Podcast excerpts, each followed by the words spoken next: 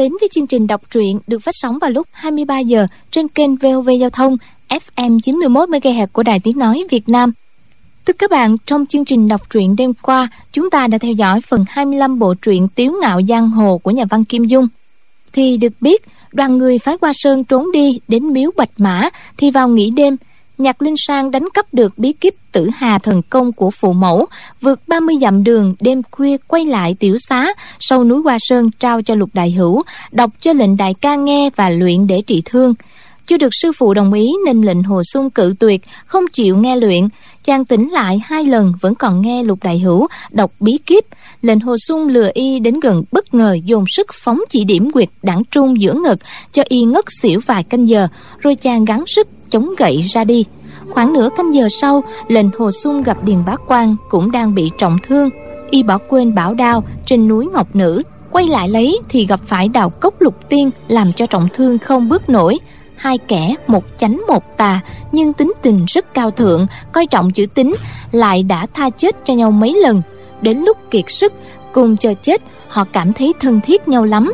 Thế là hai người nắm tay nhau kết giao bằng hữu.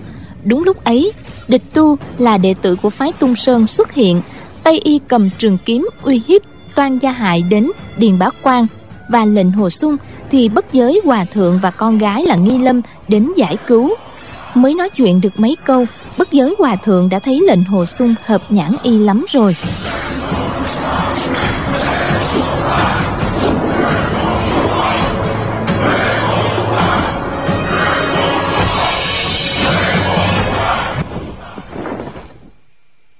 Lệnh hồ sung vô cùng lúng túng, Thầm nghĩ. Trong lúc nghi lầm, tiểu sư muội Bị điền báo quan làm khó dễ, Ta thấy chuyện bất bình mới rút kiếm ra giúp đỡ. Cô ta là nữ ni trốn thanh tu phái hàng sơn, Làm sao có thể ràng buộc tình duyên với người phàm tục được? Cô ta sai điền báo quan Và đào cốc lục tiên đến mời ta, đến gặp mặt. Chỉ e cô ta là thiếu nữ. Lần đầu gần gũi nam tử, Nên động lòng phàm tục. Ta cần phải mau mau tránh xa nếu làm tổn hại thanh danh của hai phái Hoa Sơn và Hằng Sơn, Thì dù ta có chết, Sư phụ và sư nương cũng vẫn quở trách. Còn Linh Sang tiểu sư muội Sẽ coi thường ta. Nghi Lâm nũng nịu nói, Gia Gia, Lệnh hồ đại ca đã sớm Đã sớm có ý trung nhân rồi, Không còn để ý đến người khác nữa đâu. Gia Gia Gia Gia, từ nay về sau Đừng có nhắc đến chuyện này nữa, Để người ta khỏi phải chê cười bất giới tức giận nói. Tiểu tử này đã có ý trung nhân rồi. Ừ, thực chết đi được thực chết đi được. Lão đưa bàn tay phải to tướng túm lấy ngực lệnh hồ sung. Lệnh hồ sung đứng cũng không vững làm sao có thể né được nên bị lão túm chặt nhấc lên. Tay trái bất giới hòa thượng túm gáy địch tu tay phải túm ngực lệnh hồ sung. Hai cánh tay giang ra giống như đang gánh hai người lệnh hồ sung vốn không nhúc nhích nổi rồi bị lão nhấc lên. Hắn giống như một cái túi vải rủ xuống. Nghi lâm vội la lên. Gia gia mau thả lệnh hồ đại ca xuống đi mà. Gia gia mà không buông thì hà nhi giận cho mà coi. Bất giới vừa nghe con gái nói đến bốn chữ giận cho mà coi thì dường như lão rất sợ. Lão liền thả lệnh hồ sung xuống miệng lẩm bẩm. Hắn lại say mê một tiểu ni cô xinh đẹp nào khác rồi hay sao lẽ nào lại như vậy? Chính lão đã yêu một ni cô xinh đẹp nên nghĩ trên thế gian này ngoài ni cô xinh đẹp ra thì không còn hạng người nào khả ái để có thể yêu nữa. Nghi lâm nói ý trung nhân của lệnh hồ đại ca là sư muội của y tức là nhạc tỷ tỷ. Bất giới gầm lên một tiếng khiến tai ai cũng bị ù lão quát. Ừ cô nương họ nhạc chứ gì? Mẹ nó không phải là tiểu ni cô xinh đẹp hay sao? Có gì cả ai đâu mà yêu. Lần sau Nếu để ta thấy mặt Thì ta sẽ bóp mũi cho chết tươi. Lệnh hồ sung nghĩ bụng. Bất chớ hòa thượng Là một tên thất phu lỗ mãn Lão và đào cốc lục tiên Tuy không cùng phe Nhưng giống nhau ở chỗ làm càng. Lão nói được là làm được. Nếu quả thực Lão muốn làm tổn thương tiểu sư muội Thì phải đề phòng thế nào đây nghi lâm sốt ruột nói gia gia lệnh hồ đại ca đang bị trọng thương mà. Gia gia mau tìm cách trị thương cho lệnh hồ đại ca đi. Còn chuyện khác từ từ nói sao bất giới nghe lời nói của con gái thì coi như là mệnh lệnh của trời. Lão nói trị thương thì trị thương có khó gì đâu. Lão liền ném địch tu về phía sau lớn tiếng hỏi lệnh hồ sung người bị thương ở đâu? Chỉ nghe địch tu liên tục rên rỉ. Hắn bị rơi từ trên sườn núi xuống. Lệnh hồ sung nói tại hạ bị người ta đánh một chưởng trúng ngực cũng không sao. Bất giới nói ngực bị trung thường nhất định là bị chấn thương ở nhầm mạch. Lệnh hồ sung nói tại hạ bị đào cốc uhm... bất giới nói trong nhầm mạch thì làm gì có quyệt đào cốc nội công của phái hoa sơn người không tinh thầm không biết chuyện này. Trong các quyệt của con người tuy có quyệt hợp cốc nhưng nó thuộc vào thủ dương minh đại trường kinh là ở chỗ giao nhau giữa ngón tay trỏ và tay cái. Không liên can gì tới nhầm mạch. Được để ta trị thương ở nhầm mạch cho người. Lệnh hồ sung liền nói không không bọn đào cốc lục um... bất giới lại nói cái gì? Đào cốc lục đào cốc thất. Quyết đạo toàn thân chỉ có thủ tâm lý túc tâm lý âm lăng tuyền. Ti không trúc đâu có đào cốc lục đào cốc thất gì. Ngươi đừng có nói vớ vẩn nữa. Tiện tay lão điểm vào á quyệt của lệnh hồ sung rồi nói. Ta dùng nội lực tinh thuần đã thông các quyệt thừa tương thiên đột đảng trùng cưu vĩ cự khuyết trung quản khí hải, thạch môn quan nguyên, trung cợt trong nhâm mạch của người. Bảo đảm nội lực đến đầu bệnh hết đến đó. Nghỉ ngơi bảy tám ngày thì ngươi sẽ lập tức biến thành con rồng thiên thà hô mà dùng giấy. Lão xòe hai bàn tay to tướng ra. Tay phải đặt lên nguyệt thừa tương ở hàm dưới. Tay trái đặt lên nguyệt trung cực của lệnh hồ sung hai luồng chân khí từ hai quyệt đạo truyền vào. Bỗng nhiên, hai luồng chân khí của lão, đụng phải sáu luồng chân khí của đào cốc lục tiên đang tung hoành trong người lệnh hồ sung. Hai tay lão bị chấn động, suýt nữa bị văng ra. Bất giới giật mình kinh hãi, lớn tiếng thét lên. Nghi lâm vội hỏi, gia gia, thế nào rồi? Bất giới nói, trong cơ thể của hắn có mấy luồng chân khí cổ quái một, hai, ba, bốn. Tất cả là bốn luồng. Không đúng. Lại thêm một luồng nữa. Tất cả là năm luồng. Năm luồng chân khí này. Trời ơi, lại thêm một luồng chân khí nữa. Mẹ nó, lại có sáu luồng chân khí của con mẹ nó. Thử xem, cuối cùng ai lợi hại hơn ai? Đây là một cuộc náo nhiệt. Vui quá vui quá. Chỉ có sáu luồng. Bất giới hòa thượng ta lại đi sợ lũ cẩu tạc này hay sao? Hai tay lão ấn mạnh vào hai quyệt đạo của lệnh hồ sung. Trên đầu lão dần dần bốc lên làn khí trắng. Lúc đầu lão còn khuôn môi múa mép. Càng về sau càng giận nội kình nhiều, nên một câu cũng không nói ra được. Lúc này trời đã gần sáng. Trên đỉnh đầu của lão, khí trắng bốc ra mỗi lúc mỗi dày đặc, giống như một dòng mây mù dây kín đỉnh đầu.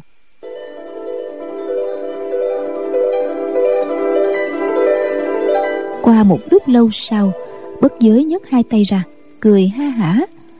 Bỗng nhiên tiếng cười im bặt, phịch một tiếng, lão ngã lăn ra đất. Nghi lâm sợ hãi gọi, gia gia gia gia! Cô vội dựng lão dậy, nhưng thân người bất giới quá nặng. Cô chỉ đỡ nửa chừng thì cả hai cùng ngồi phệt xuống. Toàn thân bất giới, quần áo đều ướt đẫm mồ hôi. Lão thở hồng hộc, run run nói ta ta mẹ nè. Ta mẹ kiếp nè. Nghi lâm nghe lão chửi được mới yên tâm một chút. Cô hỏi gia gia người sao vậy? Gia gia mệt lắm phải không? Bất giới lại chửi Tô cha nó Trong người của tiểu tử này có sáu luồng chân khí rất là lợi hại. Muốn đâu Đâu với lão già?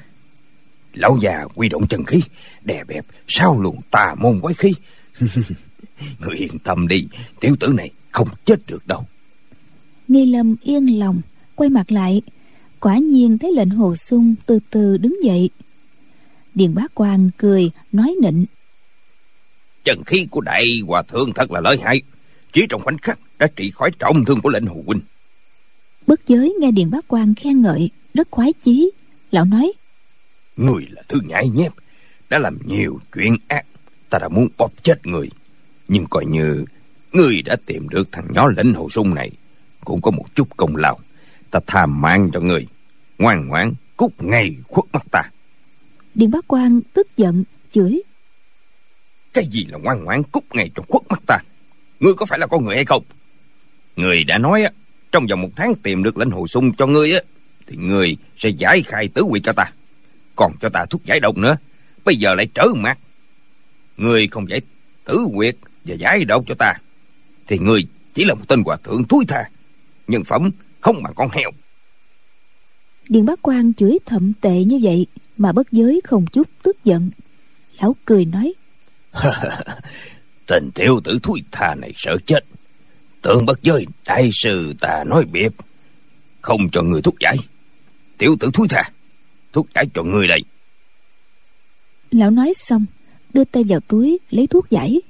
Nhưng vừa rồi lão sử dụng sức lực quá độ, nên tay lão run lẩy bẩy. Cầm lọ thuốc lên mấy lần, rồi làm rớt lại. Nghi lâm giúp lão, thò tay vào lấy ra, mở nắp bình.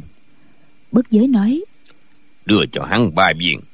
Sau khi uống một viên thì cách ba ngày sau, uống thêm một viên nữa. Cách sau ngày sau thì uống viên thứ ba. Trong vòng chín ngày, nếu hắn bị ai giết cũng không liên can gì đến đại hòa thượng đâu. Điền bác quan lấy thuốc giải từ tay nghi lâm rồi nói đại hòa thượng người ép ta uống thuốc độc. Bây giờ lại cho thuốc giải. Ta không mắng người là đã biết điều lắm rồi. Chẳng việc gì phải tạ ơn người. Còn tứ quỷ trên người ta thì sao? Bất giới cười ha ha nói ta điểm quyệt đạo của người sau bảy ngày thì quyệt sẽ tự giải rồi. Nếu đại hòa thượng này điểm tứ quyệt của người thật thì người có thể sống đến ngày hôm nay sao?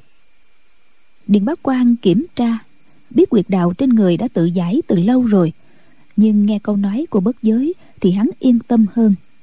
Điền bá quan vừa cười vừa chửi. Nè lão hòa thượng biết bơm.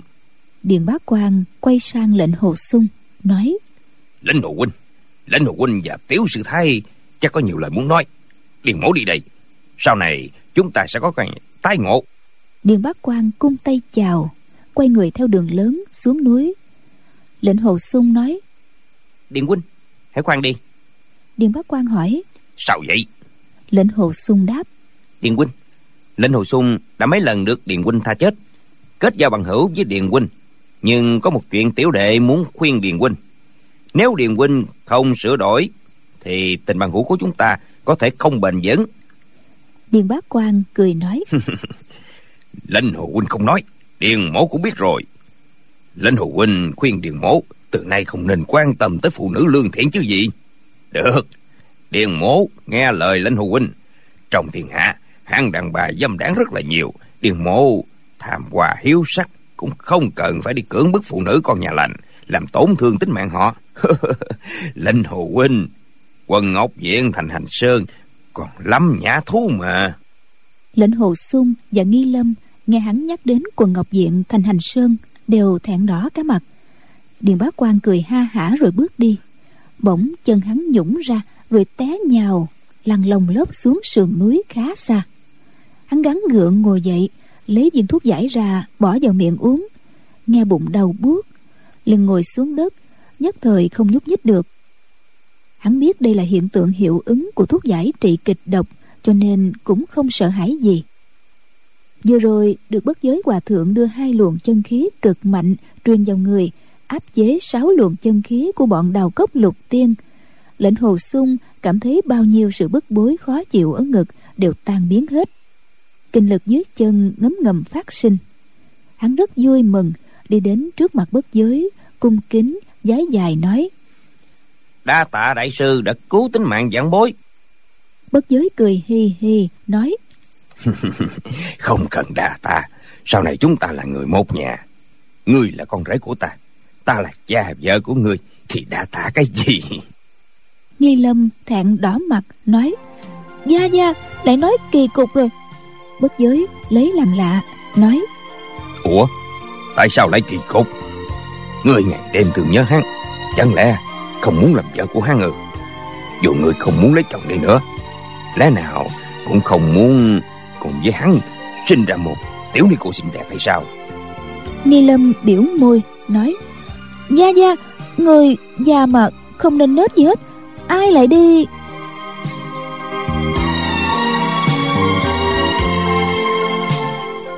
Ngay lúc đó bỗng nghe có tiếng bước chân vọng lại hai người cùng lên núi. Chính cha con nhạc bất quần và nhạc linh sang. Lệnh hồ xuân thấy họ thì vừa kinh hãi vừa vui mừng. Hắn vội ra nghinh đón gọi sư phụ tiểu sư muội các vị về rồi còn sư nương đâu? Nhạc bất quần bỗng thấy tinh thần lệnh hồ xuân phấn chấn không giống như bộ dạng èo uột ngày hôm qua thì rất vui mừng. Lão không vội trả lời câu hỏi của hắn mà quay qua bất giới hòa thượng cung tay hỏi. Không biết phải xưng hô đại sư như thế nào. Đại sư quan lâm tệ xứ chẳng hay có điều gì dạy bảo? Bất giới đáp. Cứ gọi ta là bất giới hòa thượng ta quan lâm tệ xứ là để tìm cái thằng con rể này. lão nói vậy rồi chỉ vào lệnh hồ sung. Lão xuất thân là đồ tể nên không hiểu lời nói khách sáo kiểu cách nhạc bất quần kim xưng là quan lâm tệ xứ. Lão cũng bắt chước theo đó mà nói quan lâm tệ xứ. Nhạc bất quần không hiểu rõ lão lại nghe lão nói cái gì tìm thằng con rể thì cho rằng lão có ý dẫn mặt mình. Lòng tức giận nhưng mặt lão vẫn không biến sắc lạnh lùng nói. Đại sư khéo nói chơi. Nhạc bất quần thấy nghi lâm đến hành lễ thì nói. Nghi lâm sư điệt không cần đa lễ sư điệt đến qua sơn là phụng mệnh tôn sư có phải không? Mặt nghi lâm ửng hồng nói ừ, không phải. Ừ, đệ tử nhạc bất quần không hỏi thêm quay sang điền bác quan nói điền bá quan ư? Người lớn gan thật. Điền bác quan nói ta rất nhất đồ đệ lệnh hồ sung của lão nên gánh hai vò rượu lên núi để cùng với hắn uống cho thỏa thích. Có phải lớn gan gì đâu nhạc bất quần nghiêm sắc mặt hỏi. Rượu đâu? Điền bá quan nói. Đã cùng với hắn uống sạch sành sành trên núi sám hối rồi. Nhạc bất quần quay qua lệnh hồ sung hỏi. Hắn nói có đúng không? Lệnh hồ sung đáp. Sư phụ trong chuyện này có nguyên nhân lắc léo nói ra dài lắm. Đồ nhi sẽ từ từ bẩm cáo sao nhạc bất quần hỏi. Điền bảo hoàng đến qua sơn đã mấy ngày rồi. Lệnh hồ sung đáp dạ cũng khoảng nửa tháng. Nhạc bất quần nói trong khoảng nửa tháng này hắn vẫn ở trên núi hoa sơn ư? Lệnh hồ sung đáp dạ. Rồi nhạc bất quần gằn giọng nói sao người không bấm rõ cho ta biết? Lệnh hồ sung nói lúc đó sư phụ và sư nương không có trên núi. Nhạc bất quần lại hỏi ta và sư nương đi đâu? Lệnh hồ sung đáp hai vị đến quanh vùng trường an để truy tìm điện quân. Nhạc bất quần hừ một tiếng nói. Điền quân. Điền quân ngươi đã biết tình này tội ác cao như núi. Sao không rút kiếm ra giết hắn? Dù đâu không lại hắn cũng để hắn giết đi cho rồi. Sao người tham sống sợ chết mà còn kết giao với hắn? Điền bác quan ngồi dưới đất vẫn không cách nào dậy được. Hắn nói xen vào đó là ta không muốn giết lãnh hồ huynh. Lãnh hồ huynh đâu có cách nào nữa. Chẳng lẽ lãnh hồ huynh đấu không thắng ta? Thì đứng trước mặt ta rút kiếm tự sát ư. Nhạc bất quần nói. Trước mặt ta mà ngươi còn khua mồi múa mép nữa. Lão quay sang lệnh hồ sung nói. Người giết hắn đi. Nhạc linh sang không nhịn được nữa nói xen vào. Gia gia đại sư ca đang bị trọng thương mà. Làm sao có thể đấu với hắn được nhạc bất quần nói. Chẳng lẽ hắn không bị thương sao? Người lo cái gì? Chẳng lẽ ta đang ở đây lại có thể để tên ác tặc này làm tổn thương đến đệ tử của ta sao? Lão biết rõ lệnh hồ sung lắm mưu nhiều kế. Bình sinh ghét bọn ác ôm như kẻ thù. Trước đây không lâu hắn đã bị thương dưới đao của điện bác quan nếu nói hắn đi kết giao bằng hữu với tên dâm tặc này thì quyết không thể nào xảy ra chuyện ấy lão đoán rằng hắn đấu sức không thắng thì đấu trí.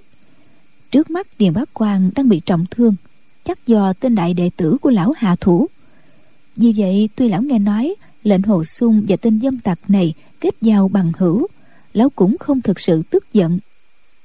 Lão ra lệnh cho lệnh hồ sung giết hắn để diệt trừ một đại họa trên giang hồ, là tạo cơ hội cho đại đệ tử của lão nổi danh.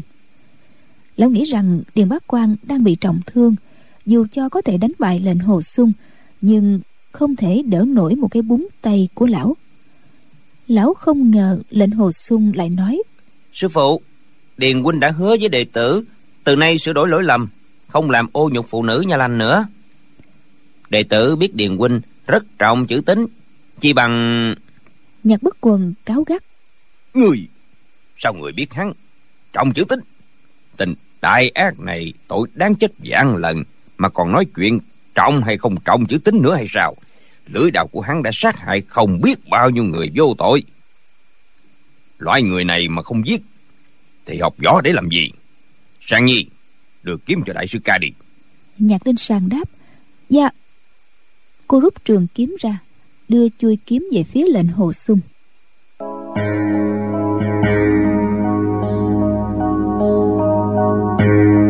Lệnh hồ sung khó xử vô cùng. Xưa nay, hắn chưa bao giờ dám trái mệnh sư phụ.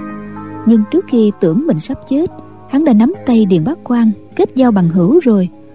Huống chi điền bác quan đã hứa sửa đổi tội lỗi. Hắn trước này không phải không làm ác, nhưng lời hắn đã hứa thì nhất định phải giữ. Bây giờ giết hắn thì không tránh khỏi bị mang tiếng bất nghĩa. Lệnh hồ sung nhận kiếm từ tay nhạc linh sang quay người, lão đảo đi về hướng điện bá quan. Hắn đi được hơn 10 bước giá bộ còn bị trọng thương. Rồi bỗng nhiên hai chân không còn sức lực, đầu gối trái quỵ xuống, thân người ngã nhào về phía trước. Soạt một tiếng, trường kiếm đâm vào bắp chân trái của hắn. Sự việc diễn ra nhanh như vậy nên không ai đoán được, đều kinh hãi la quảng lên. Nghi lâm và nhạc linh sang cùng chạy đến bên lệnh hồ sung nghi lâm chỉ chạy được có vài bước, thì dừng lại. Tự nghĩ mình là đệ tử của phật môn, sao có thể bày tỏ lòng thân thiết với một người nam trước mặt mọi người được? Nhạc linh sang chạy đến bên lệnh hồ sung, hốt quảng gọi, đại sư ca, đại sư ca sao vậy? Lệnh hồ sung nhắm mắt, không trả lời.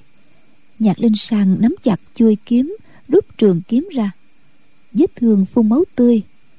Thuận tay cô lấy từ trong túi ra kim thương dược của bổn môn, bôi lên vết thương của lệnh hồ sung. Ngẩng đầu lên, cô bỗng thấy nghi lâm nét mặt không còn chút máu thần trí đầy lo âu, đang chăm chú nhìn lệnh hồ sung.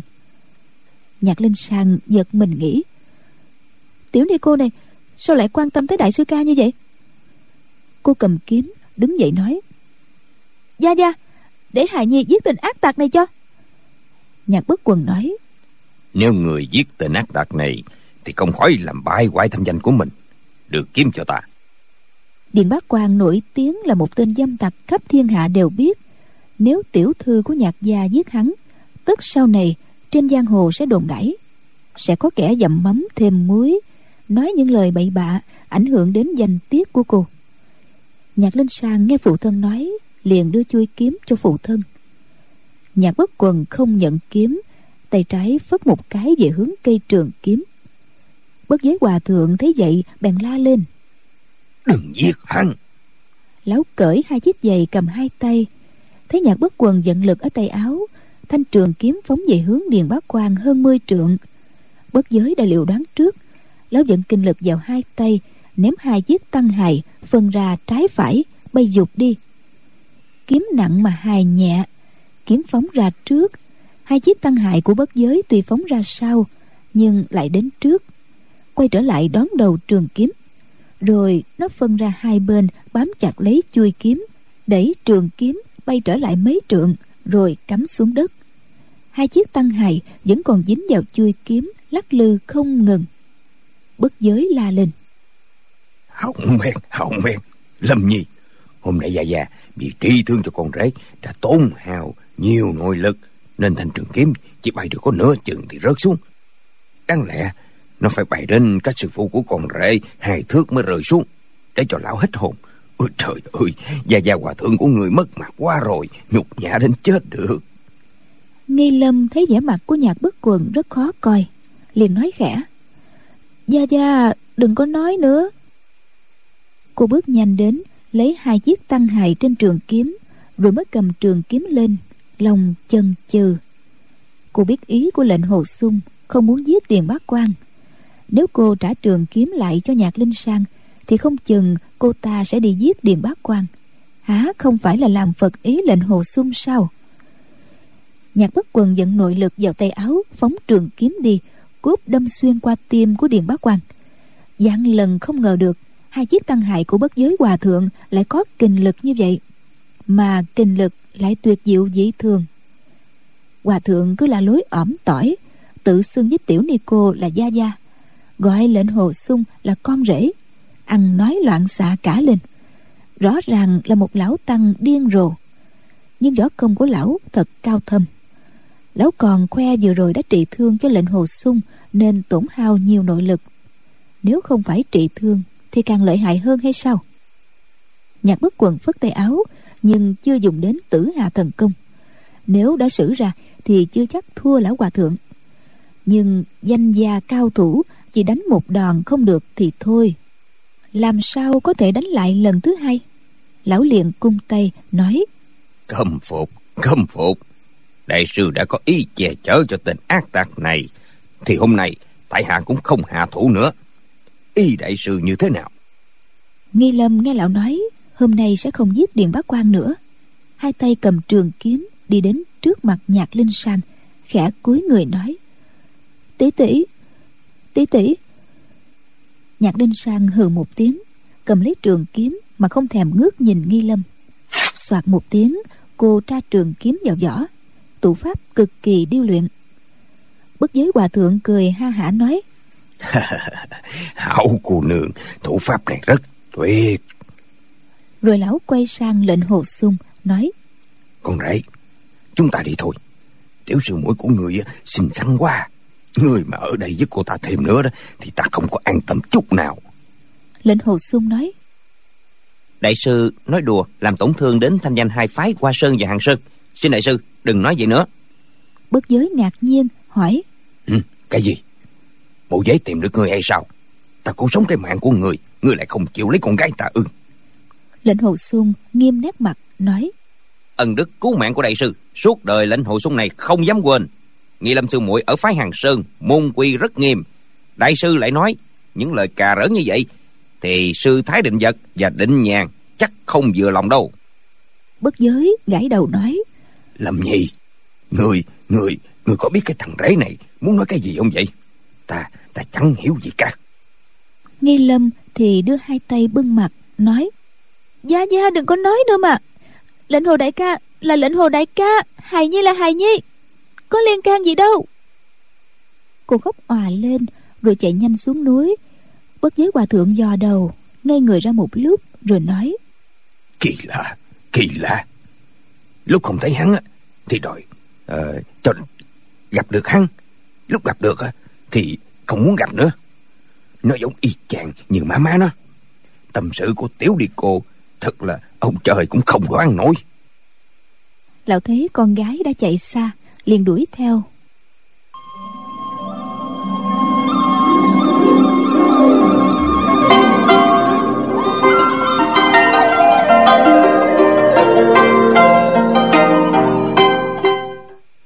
Điện bác quan chống tay đứng dậy Nhìn lệnh hồ sung Nói Non xanh còn đó Nước biết vấn đề Nói xong hắn quay người loạn choạng xuống núi.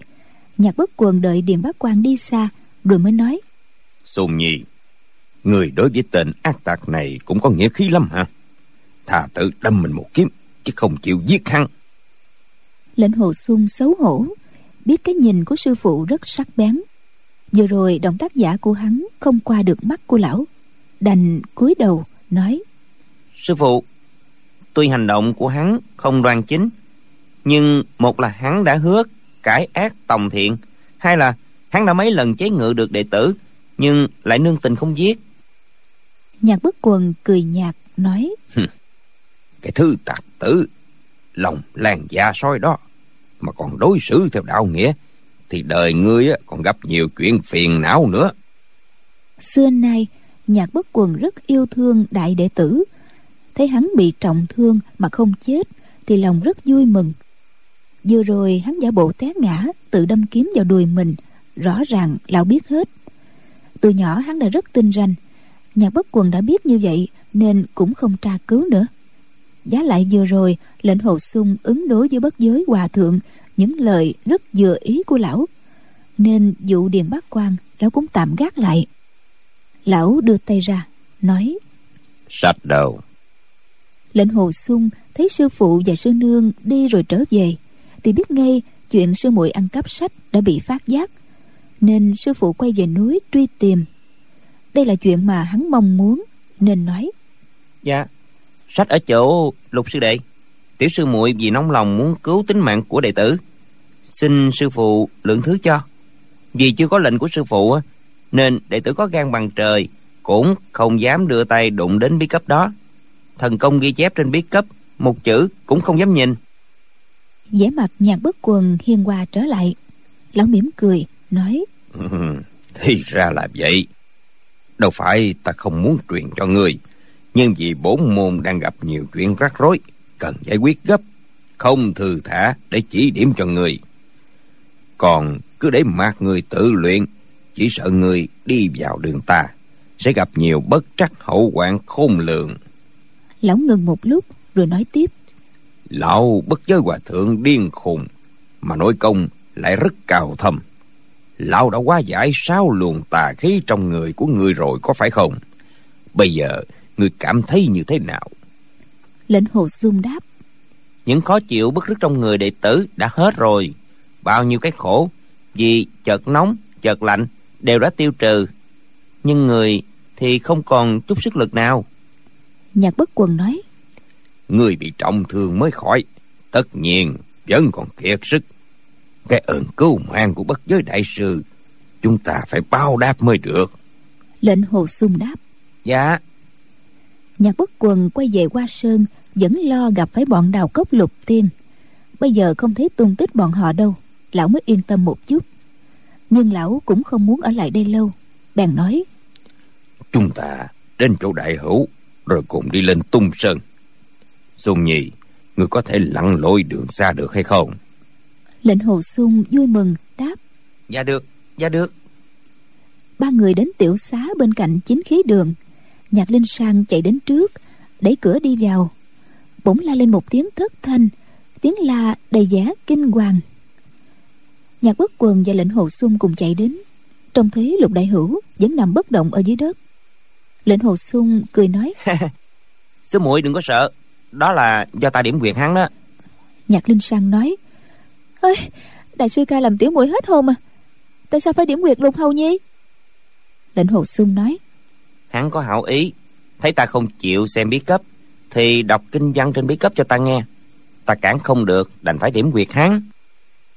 Bỗng nhiên nhạc bất quần ủa một tiếng. Cúi người sờ lên mũi lục đại hữu rồi bắt mạch của hắn. Lão kinh hãi la lên sao hắn chết rồi? Lên hồi sung người điểm quyệt đạo nào của hắn? Lệnh hồ sung nghe nói lục đại hữu đã chết rồi. Hắn sợ đến nỗi hồn siêu phách tán. Thân người loạn choạng suýt nữa ngất đi run run nói. Đệ tử đệ tử. Lệnh hồ sung đưa tay sờ lên má lục đại hữu thấy lạnh như băng. Hắn đã chết từ bao giờ? Lệnh hồ sung không kìm được bật khóc gọi. Lục lục sư đệ lục sư đệ chết rồi. Nhạc bất quần hỏi. Cuốn sạch đâu? Nước mắt đầm đìa lệnh hồ sung không thấy bộ tử hà bí cấp đâu cũng tự hỏi. À, sách đâu? Lệnh hồ sung vội đưa tay mò vào túi trên người lục đại hữu cũng không thấy sách hắn nói lúc đệ tử điểm quyệt cho hắn đệ tử nhớ cuốn bí cấp đó còn mở ra đặt ở trên bàn.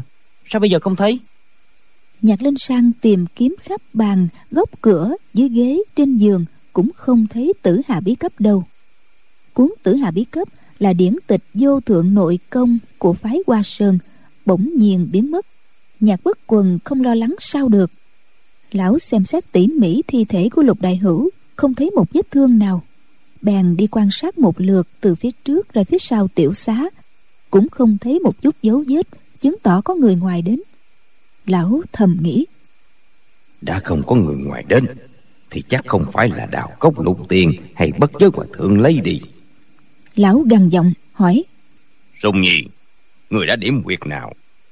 Lệnh hồ sung quỳ sụp hai gối trước mặt sư phụ nói. Dạ đệ tử nghĩ mình đang bị trọng thương tay không một chút khí lực nên đã điểm yếu quyệt đảng trung. Không ngờ không ngờ lại lỡ tay hại chết lục sư đệ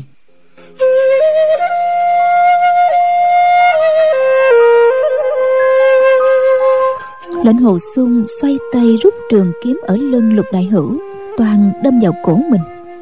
Nhạc bất quần giơ tay búng một cái trường kiếm văng ra xa. Lão nói muốn chết thì phải tìm cho được tứ hạ bí cấp đã. Người giấu bí cấp ở đâu? Lệnh hồ sung tê tái thầm nghĩ. Sư phụ đem lòng nghi ngờ mình cất giấu tử hà bí cấp. Lệnh hồ xuân ngẩn người ra nói sư phụ cuốn bí cấp nhất định bị người ta ăn cắp rồi. Nói gì đi nữa đệ tử cũng phải truy tìm cho bằng được. Không thiếu một trang để trả lại cho sư phụ. Nhạc bất quần lòng dạ rối bời. Lão nói nếu bị ai sao chép hay học thuộc lòng thì dù có lấy sách về được không thiếu một trang. Do công thương thừa của bổn môn từ nay không còn là bí cấp độc tôn nữa. Nhạc bất quần lặng yên một lúc rồi lại ôn hòa nói sùng nhi. Nếu người lỡ tay thì đưa ra đây. Sư phụ không trách phạt người đâu. Lệnh hồ sung ngây người nhìn gương mặt lục đại hữu rồi lớn tiếng nói. Sư phụ hôm nay đệ tử lập lời trọng thể. Trên đời này nếu có người xem trộm tử hà bí cấp của sư phụ có 10 tên thì đệ tử giết 10 tên có 100 tên thì đệ tử giết 100 tên nếu sư phụ vẫn còn đem lòng nghi ngờ đệ tử đã ăn cắp thì xin sư phụ cướp dung trưởng đánh chết đệ tử đi. Nhạc bất quần lắc đầu nói người đứng lên đi. Người đã nói không lấy tức là không lấy rồi. Người và đại hữu xưa này chơi thân với nhau đương nhiên là người không phải cố ý giết hắn. Vậy thì bộ bí cấp này bị ai lấy cắp? Nhạc bất quần nhìn ra ngoài cửa sổ ngơ ngẩn xuất thần nhạc linh sang rơi lệ nói Dạ dạ Mọi điều chỉ tại hài nhi. Hài nhi nó tự cho mình thông minh Ăn trộm bí cấp của Gia Gia. Nào ngờ đại sư ca quyết ý không chịu xem Mà lại hại chết lục sư ca rồi. Hài nhi Hài nhi Nói sao đi nữa Cũng phải đi tìm cho được bí cấp về đây? Nhạc bất quần nói Chúng ta tìm lại bốn phía lần nữa xem. Lần này cả ba người tìm kiếm rất kỹ trong ngoài tiểu xá vẫn không thấy bí cấp đâu cũng không phát hiện ra dấu vết gì khả nghi. Nhạc bất quần nói với con gái chuyện này không để tiết lộ ra ngoài ta sẽ nói rõ cho mẫu thân người nghe. Còn với ai cũng không thể đề cập. Chúng ta chôn cất đại hữu rồi xuống núi. Lệnh hồ sung nhìn gương mặt lục đại hữu thương xót hắn nghĩ trong các sư đệ đồng môn lục sư đệ đối với ta tình nghĩa sâu nặng hơn cả. Nào ngờ, ta lỡ tay điểm quyệt, làm cho lục sư đệ chết. Chuyện này thật sự gian lần không ngờ được. Dù ta không bị thương, thì cái điểm quyệt như vậy cũng quyết không thể làm cho hắn chết được. Chẳng lẽ vì trong người của ta có sáu luồng chân khí tà môn của đạo cốc lục tiên, nên điểm quyệt có kinh lực khác thường? Tại sao tử hài bị cấp lại không cánh mà bay? Trong chuyện này có điều kỳ quặc. Thật không sao hiểu nổi. Sư phụ nghi ngờ ta. Ta có biện minh cũng vô ích thôi. Nói gì, ta cũng phải điều tra chuyện này cho rõ ràng. Rồi sau đó, sẽ tự tử để tạ lỗi với lục sư đệ. Lệnh hồ sung lau nước mắt, đi tìm cây đuốc. Đào quyệt chôn thi thể lục đại hữu. Cả người hắn ướt đẫm mồ hôi, thở hồng hộc. Phải nhờ nhạc linh sang giúp đỡ mới ăn táng xong ba thầy trò đi đến miếu bạch mã. Nhạc phu nhân thấy tính mạng của lệnh hồ sung không còn đáng ngại nữa, bà vui mừng khôn xiết. Nhạc bất quần nói nhỏ với bà, biết tin lục đại hữu chết và tử hạ bí cấp bị mất. Nhạc phu nhân buồn rầu xa lệ. Tuy tử hạ bí cấp mất là chuyện lớn, nhưng bà nghĩ trượng phu đã luyện thành thục thì có giữ hay không giữ bí cấp cũng không quan trọng lắm nhưng lục đại hữu là môn hạ phái hoa sơn đã lâu, ngoan ngoãn, hòa nhã, bị chết thảm khiến bà thương xót vô cùng. Bọn đệ tử không biết chuyện gì, chỉ thấy sư phụ, sư nương, đại sư ca và tiểu sư muội, cả bốn người ai cũng đau khổ, nên không tên nào dám lớn tiếng cười nói. Nhạc bất quần sai lao đức nặc thuê hai cổ xe lớn, một cổ cho nhạc phu nhân và nhạc linh sang ngồi và một cổ cho lệnh hồ xuân nằm dưỡng thương. Tất cả lên đường, tiến về hướng đông, lên núi tung sơn.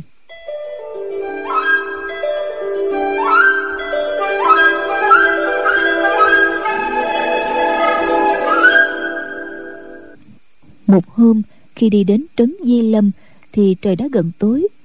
Trong trấn chỉ có một khách điếm đã chật khách.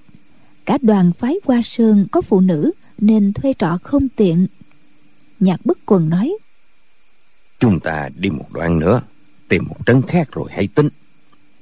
Nào ngờ đi không được ba dặm đường thì xe của nhạc phu nhân bị xúc trục không cách nào đi được nữa. Nhạc phu nhân và nhạc linh sang đành phải xuống xe đi bộ.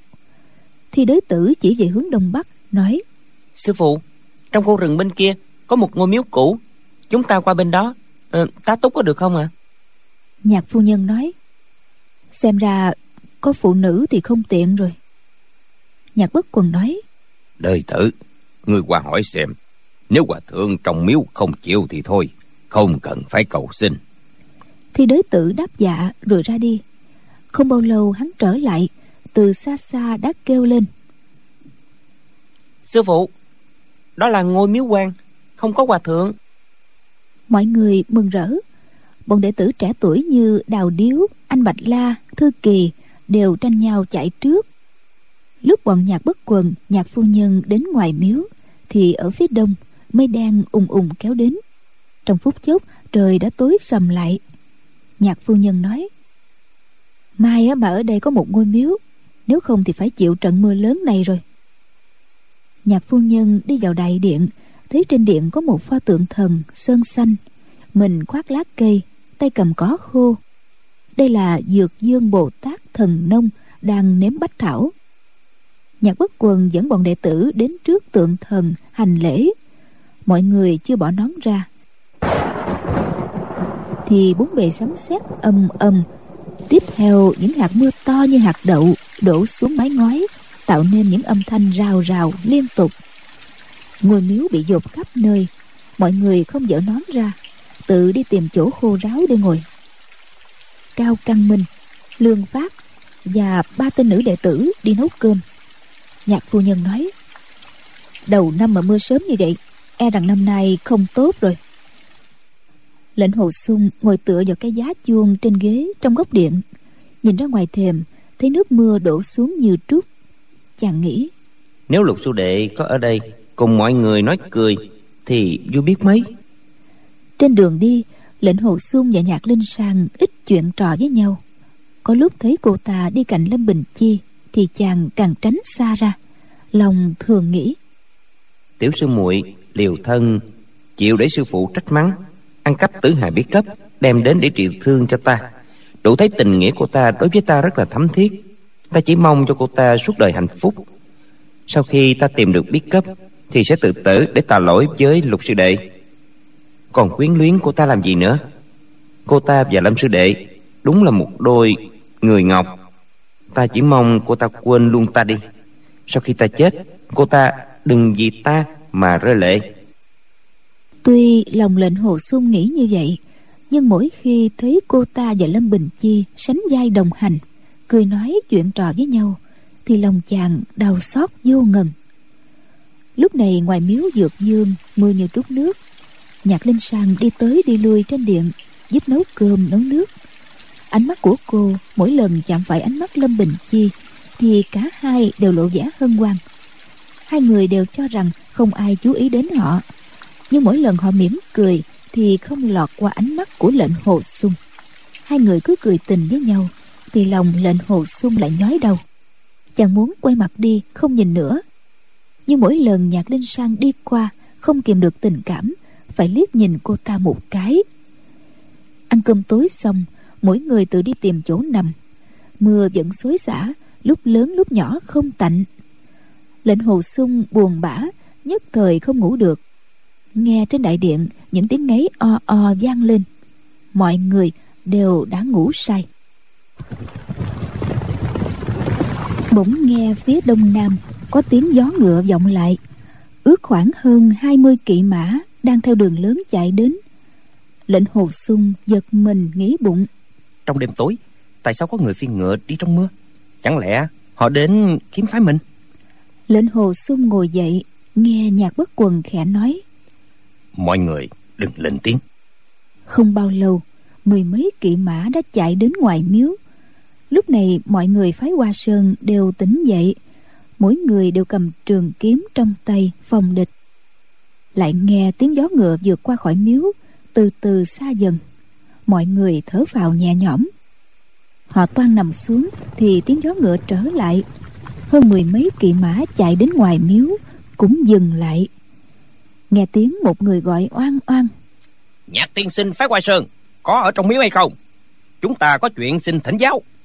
Lệnh hồ sung là đại đệ tử của bổn môn xưa nay thường ra mặt ứng phó với người ngoài. Chàng liền đi rút then gài cửa mở cửa ra nói đang đêm khuya khoát mà các bằng hữu đến thăm ư? Lệnh hồ xuân nhìn ra, thấy 15 kỵ mã xếp thành hàng ngang đứng ngoài miếu. Có sáu bảy người cầm đèn bảo cùng chiếu vào mặt lệnh hồ xuân. Trong bóng đêm, sáu bảy ngọn đèn cùng chiếu vào mặt khiến lệnh hồ xuân không khỏi bị lóa mắt. Hành động này thật vô lễ. Cái kiểu chiếu đèn như vậy chứng tỏ người đến không thân thiện gì lệnh hồ sung dương mắt lên nhìn. Thấy trên đầu người nào cũng quấn vải đen chỉ để lộ hai mắt. Lệnh hồ sung thầm nghĩ những người này nếu không phải quen biết với chúng ta thì cũng sợ bị chúng ta nhớ mặt người bên trái nói mời nhạc tiên sinh ra đây. Lệnh hồ sung hỏi các hạ là ai? Xin cho biết cao danh quý tính để tiện bẩm báo với sự trưởng tệ phái. Người đó nói bọn ta là ai ư ngươi không cần hỏi nhiều. Đi nói với sư phụ của ngươi. Chúng ta nghe nói phái hoa sơn đã kiếm được tịch tà kiếm phổ của phước quai tiêu cục. Chúng ta muốn mượn xem chơi. Lệnh hồ sung tức giận xông lên phía trước nói phái hoa sơn tự có võ công của bổn môn.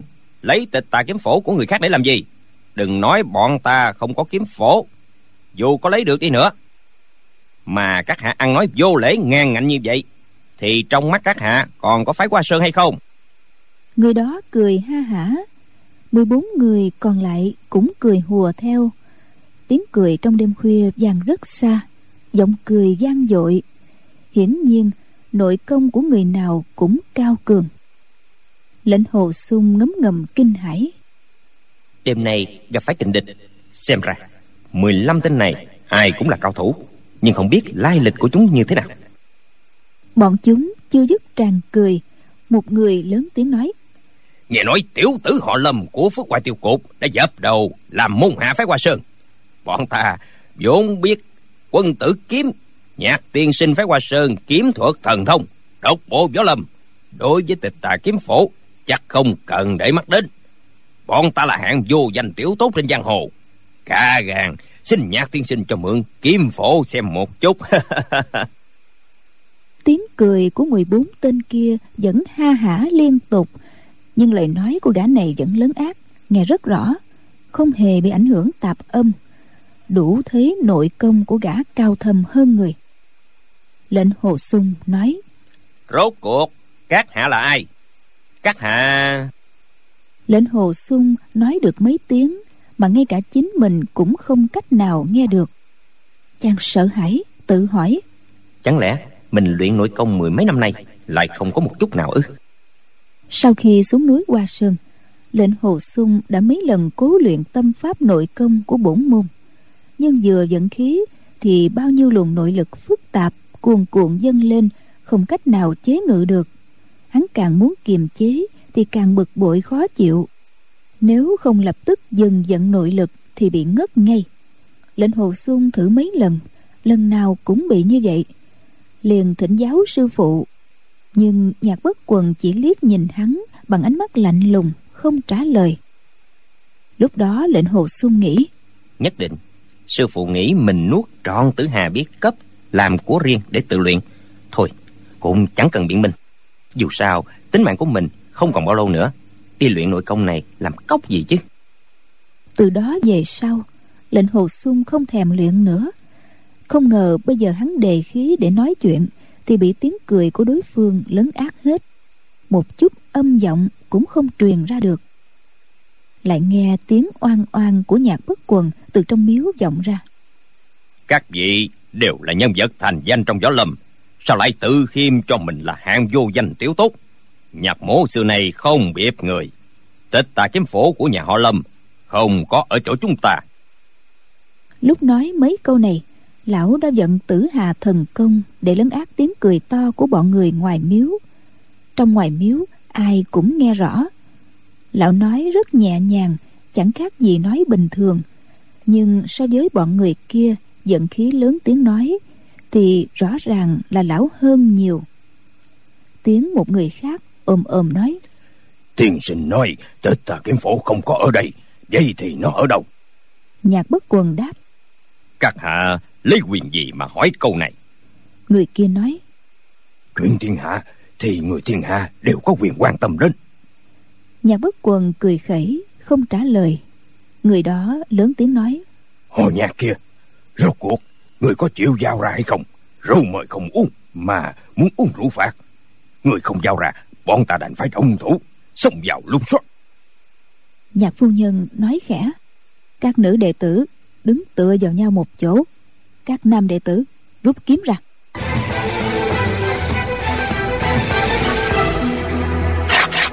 Soạt soạt mọi người đều rút trường kiếm ra.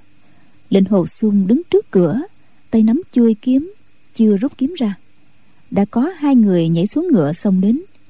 Lệnh hồ xuân né người toàn rút kiếm ra. Chỉ nghe một người quát lên. Tránh ra. Hắn giơ chân đá lệnh hồ xuân lộn nhào lăn ra xa. Lệnh hồ xuân bị đá văng ra ngoài mấy trượng rớt xuống một cái bụi rậm. Đầu óc chàng hỗn loạn thầm nghĩ. Cái đá của tên này cũng không lợi hại mấy. Tại sao hạ bàn của ta lại không còn một chút khí lực nào? Chàng gắn gượng ngồi dậy bỗng trước ngực máu nóng trào lên. Bảy tám luồng chân khí xung đột đấu tranh nhau trong người khiến chàng muốn nhúc nhích một ngón tay cũng không được. Lệnh hồ sung kinh hãi, mở miệng kêu lại không phát ra được thanh âm nào. Tình cảnh này chẳng khác nào người nằm mộng thấy mộc đè, đầu óc rất tỉnh táo nhưng không nhúc nhích được. Tai hắn nghe tiếng binh khí giao nhau choang choảng không dứt. Sư phụ, sư nương và bọn sư đệ đã xông ra ngoài miếu, đấu với bảy tám người bịt mặt. Còn mấy tên bịt mặt khác thì xông vào trong miếu. Tiếng quát tháo ỏm tỏi từ trong miếu truyền ra, hòa lẫn với tiếng hô quán của bọn nữ đệ tử. Lúc này, mưa lại càng to hơn. Mấy cái đèn bảo bị ném dưới đất, phát ra những tia sáng nhợt nhạt, khiến cho kiếm quang lấp loáng. Bóng người lay động. Không bao lâu, từ trong miếu truyền ra tiếng kêu la thê thảm của bọn nữ đệ tử. Lệnh hồ sung càng sốt ruột địch nhân đều là nam tử. Tiếng nữ đệ tử kêu la thê thảm, dĩ nhiên là bọn sư muội đã bị thương. Hắn thấy sư phụ đang múa trường kiếm, một mình lão địch với bốn tên. Còn sư nương bị hai tên địch dây bám. Hắn biết sư phụ và sư nương kiếm thuật cao thâm, tuy lấy ít địch nhiều, nhưng cũng không dễ bị thất bại.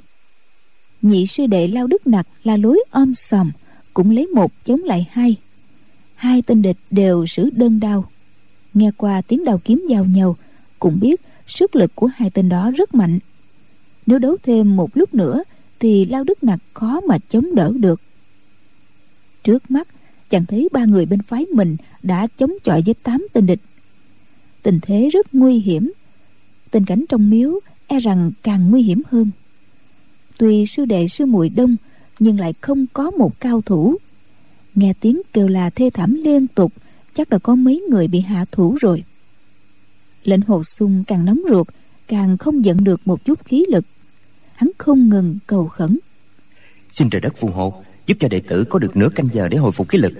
Lệnh hồ sung này chỉ mong vào trong miếu để bảo vệ cho tiểu sư muội được chu toàn. Thì dù đệ tử bị địch nhân chém thành muôn đoạn thân chịu cực hình thảm khốc cũng can tâm. Lệnh hồ sung gắn gượng cử động lại giận nội tức bỗng nhiên sáu luồng chân khí cùng xông lên ngực. Tiếp đó có hai luồng chân khí từ trên đè sáu luồng chân khí này xuống. Toàn thân hắn nhẹ bỗng dường như lục phủ ngũ tạng đều biến mất hết. Cả da thịt huyết mạch cũng đều tiêu tan không còn cảm giác gì. Lòng chàng lạnh như băng la thầm. Thôi rồi thôi rồi. Thì ra là như vậy. Bây giờ lệnh hồ xuân mới biết chân khí mà đào cốc lục tiên dùng trị thương cho mình là sáu luồng chân khí truyền từ các kinh mạch khác nhau vào. Cố nhiên, nội thương chưa trị khỏi mà sáu luồng chân khí vẫn tồn tại, tích tụ lại. Chàng lại gặp phải bất giới hòa thượng, có nội công cao thâm, nhưng tính tình nóng nảy, thúc đẩy hai luồng chân khí để đè bẹp sáu luồng chân khí của đào cốc lục tiên. Trong lúc đó, nhất thời chàng thấy dường như nội thương đã khỏi nhưng thực ra thì có thêm hai luồng chân khí lạ nữa đưa vào cơ thể. Tám luồng chân khí này xung khắc nhau, khiến cho nội công tu luyện bấy lâu chẳng còn giữ lại được chút nào. Chàng đã trở thành phế nhân. Lòng chàng đau đớn, thầm nghĩ. Ta gặp phải chuyện bất trắc này, thì chẳng khác gì bị phế truất toàn bộ võ công. Hôm nay sư môn gặp nạn, ta lại không xuất được một chút khí lực. Lệnh hồi sung thân làm đại đệ tử phái hoa sơn, mà lại nằm phệt dưới đất dương mắt, lắng tai nghe sư phụ và sư nương bị người ta sỉ nhục. Sư muội, sư đệ bị người ta hãm hại, thật chẳng đáng làm người. Được, ta sẽ đi vào miếu cùng chết với tiểu sư muội một chỗ. Lệnh hồ xuân biết, chỉ cần dẫn khí một chút, thì tám luồng chân khí trong cơ thể giấy động lên.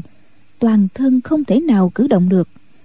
Chàng liền nạp khí xuống nguyệt đan điền, không giận một chút nội tức nào thì quả nhiên có thể cử động được tứ chi. Lệnh hồ xuân liền từ từ đứng dậy rút trường kiếm ra từng bước chậm chạp đi vào trong miếu.